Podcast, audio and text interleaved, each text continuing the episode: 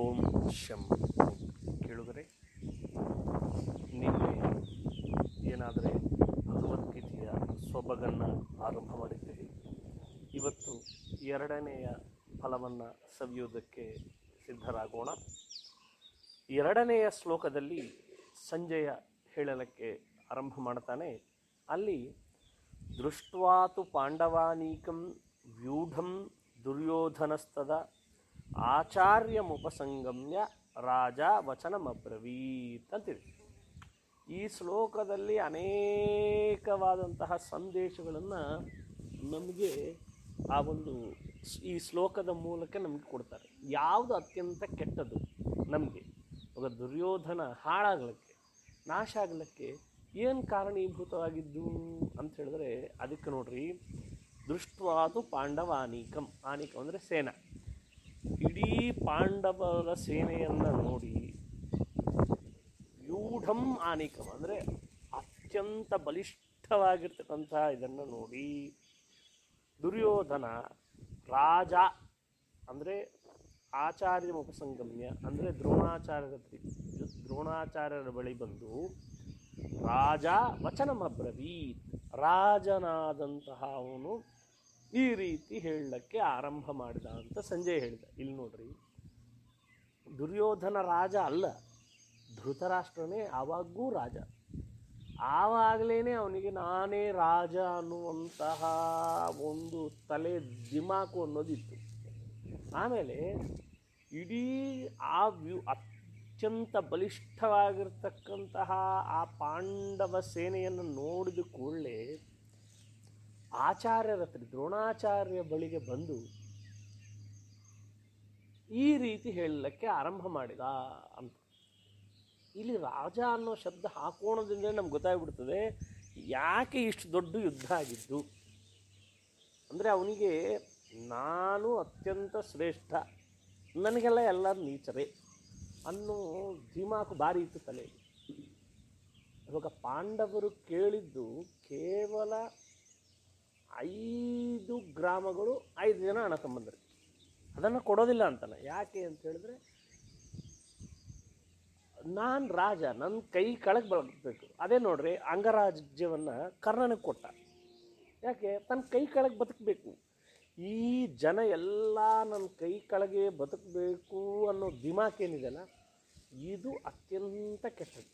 ಒಂದು ದಿವಸ ಇದೇ ನಿಮಗೆ ಮಾನಸಿಕವಾದಂತಹ ಗೊಂದಲೆಯನ್ನು ಉಂಟು ಮಾಡಿ ನಿಮ್ಮನ್ನು ನಾಶನ ಮಾಡ್ತದೆ ನಿಮ್ಮ ಜೊತೆ ಇರೋರನ್ನೂ ನಾಶನ ಮಾಡ್ತದೆ. ಅದಕ್ಕೂ ಯಾವತ್ತೂ ಕೂಡ ದೇವರು ನಮ್ಮನ್ನು ಎಲ್ಲಿಗೆ ತಗೊಂಡು ಹೋಗಲಿ, ಕಷ್ಟ ಕೊಳ್ಳಿ ಸುಖ ಕೊಳ್ಳಿ ನಮ್ಮ ತಲೆಯಲ್ಲಿ ನಾವು ಶ್ರೇಷ್ಠರು ಅನ್ನೋದು ಇರೋವರೆಗೂ ನಾವು ಕೆಡ್ತಾನೆ ಇರ್ತೀವಿ. ಆದ್ದರಿಂದ ಎಲ್ಲರಂತೆ ನಾವು, ದೇವರು ನಮ್ಗೆ ಕೊಟ್ಟ ಅವಕಾಶ ಏನಿದ್ರು ಅದನ್ನು ಮಾಡ್ಕೊಂಡು ಹೋಗುವ ಅಂತ ಇದ್ದಾಗ ಮಾತ್ರ ಮಾನಸಿಕವಾದಂತಹ ಸ್ವಾಸ್ಥ್ಯತೆ ಅನ್ನೋದು ಇರ್ತದೆ. ಪಶ್ಯೈತಾಂ ಪಾಂಡುಪುತ್ರಾಣಂ ಆಚಾರ್ಯ ಮಹತೀಂ ಚಮುಂ ವ್ಯೂಢಾಂ ದ್ರುಪದ ಪುತ್ರೇಣ ತವ ಶಿಷ್ಯೇನ ಧೀಮತಾ. ಇಲ್ಲಿ ನೋಡ್ರಿ. ಮತ್ತು ಇನ್ನು ಎರಡನೇ ಶ್ಲೋಕದ ಮೂಲಕ ಪಶ್ಯೈತಾಂ ಪಾಂಡುಪುತ್ರಾಣಂ.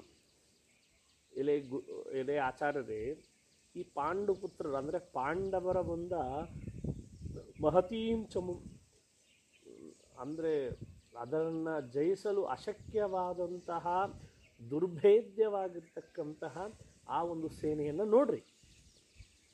ವ್ಯೂಢಾಂ ದೃಪದ ಪುತ್ರೇಣ ತವ ಶಿಷ್ಯೇನ ಧೀಮತಾಂ. ಅತ್ಯಂತ ಪಟಿಷ್ಠವಾಗಿರ್ತಕ್ಕಂಥ ಸೇನೆ ಮತ್ತು ಅದಕ್ಕೆ ಸೇನಾಧ್ಯಕ್ಷ, ಸರ್ವಸೇನಾಧ್ಯಕ್ಷ ಯಾರು ಅಂತ ಹೇಳಿದ್ರೆ ದೃಪದ ಪುತ್ರ. ಯಾಕೆ ಹಿಂಗೆ ಹೇಳ್ತಾ ಇದ್ದಾರೆ? ದೃಪದ ಪುತ್ರೇನ ತವ ಶಿಷ್ಯೇನ ಧೀಮತ ಅಂದರೆ ಇದಕ್ಕೆ ಎರಡು ಕಾರಣಗಳಿವೆ. ಒಂದು ಮೊದಲನೇ ಕಾರಣ ಏನು ಅಂತ ಹೇಳಿದ್ರೆ, ಎಂತಹ ಶಿಷ್ಯ ಕೆಟ್ಟ ಶಿಷ್ಯನೂ ಆಗಿರಲಿ, ಆದರೆ ಗುರುಗಳಿಗೆ ಶಿಷ್ಯನು ಎಂಬುವಂತಹ ಅನುಕಂಪ ಇದ್ದೇ ಇರ್ತದೆ. ಆದ್ದರಿಂದ ಆ ದೃಷ್ಟದ್ಯುಮ್ನ ಏನಿದ್ದಾನೆ, ಆ ದೃಷ್ಟದ್ಯುಮ್ನ ಸೈನ್ಯಾಧ್ಯಕ್ಷ, ಅವನ್ನ ಕೊಂದನೇನೆ ಪಾಂಡವರ ಸೇನಾ ಅನ್ನೋದು ಬಲಹೀನ ಆಗ್ತದೆ. ಆದರೆ ನನ್ನ ಶಿಷ್ಯ ಅಲ್ಲ ಇವನು ಅಂತ ತಿಳಿದು ನೀನೇನ ಬಿಟ್ಬಿಟ್ಟೆ ಅನ್ಕೋ, ಅವನ ಕೊಲೆಲಿಲ್ಲ ಅನ್ಕೋ. ಆವಾಗ ಆ ಸೈನ್ಯ ಅನ್ನೋದು ಹಿಗ್ಗೋದೇ ಇಲ್ಲ. ಆದ್ದರಿಂದ ಎಲ್ಲಾದರೂ ನಿಮಗೆ ಶಿಷ್ಯ ಅನ್ನೋ ಇದಿದು ಏನೋ ಅಂತ ಇಂಡೈರೆಕ್ಟಾಗಿ ದುರ್ಯೋಧನ ಹೇಳ್ತಾ ಇದ್ದಾರೆ. ಅದೆಲ್ಲ ಹಂಗೆ ದೃಪದ ಪುತ್ರೇಣ ದೃಷ್ಟ ಅದು ದೃಷ್ಟದ್ಯುಮ್ನ ಅಂತಲೇ ಹಾಕ್ಬೋದಾಯಿತು, ಆದರೆ ದೃಪದ ಪುತ್ರ ಅಂತ ಹಾಕಿದ್ದಾರೆ. ಯಾಕೆ ದೃಪದ ಪುತ್ರ ಅಂತ ಹೇಳಿದ್ರೆ ಒಂದಾನೊಂದು ಕಾಲಕ್ಕೆ ಇವರಿಬ್ಬರು ಭಾರಿ ಸ್ನೇಹಿತರು. ಆದ್ದರಿಂದ ಎಂತಹ ಸ್ನೇಹಿತರ ಮಧ್ಯೆ ಎಂಥ ಜಗಳ ಕದನ ಇದ್ದರೂ ಕೂಡ ಅವರ ಮಕ್ಕಳನ್ನು ಹಿಂಸೆ ಪಡೋದು ಯಾರಿಗೂ ಇಷ್ಟವಲ್ಲ. ಯಾಕಂದರೆ ಏನಿದ್ದರೂ ಸ್ನೇಹಿತನ ಮಗ. ಆದ್ದರಿಂದ ಅವನು ನಿನ್ನ ಸ್ನೇಹಿತನ ಮಗನಾದ್ದರಿಂದ ಸ್ನೇಹಿತನ ಮಗ ಅನ್ನುವಂತಹ ಇದರಲ್ಲಿ ಏನಾದರೂ ಅವನು ಬಿಟ್ಟು ಬಿಡ್ತೇನೋ ಕರುಣೆಯಿಂದ. ಅಂತ ಇಂಡೈರೆಕ್ಟಾಗಿ ಆ ದ್ರೋಣನ ಮೇಲೆ ಈ ರೀತಿ ಹೇಳ್ತಾ ಇದ್ದಾನೆ ವ್ಯೂಢಾಂ ದ್ರುಪದ ಪುತ್ರೇಣ, ತವ ಶಿಷ್ಯೇನ ಧೀಮತ. ಅತ್ಯಂತ ಬುದ್ಧಿವಂತನು, ಅತ್ಯಂತ ಶ್ರೇಷ್ಠನಾಗಿರ್ತಕ್ಕಂತಹ ಧೃಷ್ಟದ್ಯುಮ್ನಿಂದ ಆಕ್ರಾಂತವಾಗಿರ್ತಕ್ಕಂತಹ ಸೈನ್ಯ ಅಂತ. ಆದ್ದರಿಂದ ಈ ಎರಡು ಶ್ಲೋ, ಈ ಎರಡನೇ ಶ್ಲೋಕದಿಂದ ನಾವು ತಿಳ್ಕೊಬೇಕಾಗಿದ್ದೇನೆ ಅಂತಂದರೆ ಯಾವತ್ತೂ ಕೂಡ ಬೇರೆಯವರನ್ನ ಹಿಗ್ಗಾರಿಸಿ ಮಾತಾಡಬಾರ್ದು. ಇಂಡೈರೆಕ್ಟಾಗಿ ಚುಚ್ಚುವಂತೆ ಮಾತಾಡಬಾರ್ದು. ಹಾಗೆ ಮಾತಾಡಿದಾಗ ನಾವೇ ಅವರ ಕಾನ್ಫಿಡೆನ್ಸನ್ನು ತೆಗೆದುಬಿಡ್ತೀವಿ. ತಪ್ಪದೆ ಅವರು ಸೋಲ್ತವೆ, ನಾವು ಸೋಲ್ತೀವಿ. ಯಾವತ್ತು ನಾವು ಅವರನ್ನು ನಂಬಿ ಮುಂದಕ್ಕೆ ಹೋಗ್ತೀವೋ, ಆವಾಗ ಮಾತ್ರ ಜಯ ಸಿಗ್ತದೆ. ಯಾವಾಗ ಈ ರೀತಿಯಾಗಿ ಚುಚ್ಚು ಚುಚ್ಚಿ ಮಾತಾಡೋದು ಇದಷ್ಟೇ ಅಲ್ಲ, ಮುಂದೆ ಇನ್ನು ಭೀಷ್ಮರನ್ನು ಕೂಡ ಚುಚ್ಚು ಚುಚ್ಚಿ ಮಾತಾಡ್ತಾನೆ. ಆ ರೀತಿ ಮಾಡುವುದು ರಾಜನ ಒಂದು ಲಕ್ಷಣ ಅಲ್ಲೇ ಅಲ್ಲ ಒಂದು ವೇಳೆ ನಿಜವಾದ ಅಸ್, ಸಾಮರ್ಥ್ಯ ಇಲ್ಲದಿದ್ದವನ ಹತ್ರ ಕೂಡ ಸಾಮರ್ಥ್ಯ ಬರುವಂತೆ ಮಾತಾಡಬೇಕಾಗಲಿ, ಸಾಮರ್ಥ್ಯ ಇರುವನ ಸಾಮರ್ಥ್ಯ ಕಳ್ಕೊಂಡು, ಕಳ್ಕೊಳ್ಳುವಂತೆ ಮಾತನಾಡಬಾರ್ದು ಅಂತ ಹೇಳ್ತಾ ಕೆಳಗಡೆ ಇವತ್ತಿನ ಒಂದು ಸಭೆಯನ್ನು ಮುಗಿಸ್ತಿದ್ದೇನೆ. ಓಂ ಶಂ.